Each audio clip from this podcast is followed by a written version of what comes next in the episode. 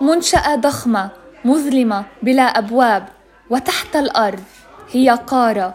السجن الشهير في مكناس والذي تحوم حوله أساطير وقصص كثيرة تعكس غرائبية المكان. إليكم معلومات عن واحد من أغرب السجون في العالم والذي يعود تاريخ إنشائه إلى أواخر القرن السابع عشر وبداية القرن الثامن عشر وتحديدا إلى عهد السلطان مولاي إسماعيل.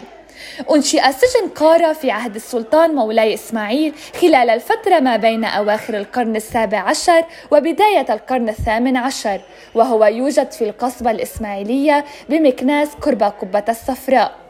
يمتد سجن قارة إلى مساحات شاسعة تحت الأرض وتشير مصادر إلى أن شكله عبارة عن متاهة معقدة تتكون من عدة ممرات حيث في كل قاعة عدد من الممرات التي يؤدي كل واحد منها إلى قاعة أخرى. وفي السياق نفسه تشير عدة مصادر إلى أن التوغل في هذا المكان يعني عدم القدرة على الخروج منه مجددا.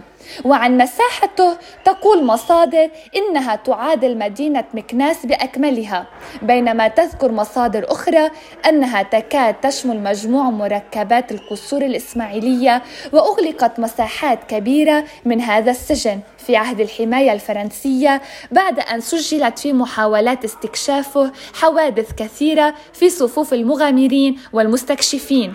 من الأشياء الغريبة أن هذا السجن لا يتوفر على أبواب رغم ضخامته إذ تشير العديد من المصادر إلى هذا المعطى. وعن الطريقة التي كان يتم بها إدخال السجناء والأسرة إليه ما دام دون أبواب تقول مصادر إنه يحتوي على فتحات في السقف كان يتم إلقاء السجناء عبرها كما كان أيضا يتم مدهم بالطعام من خلالها.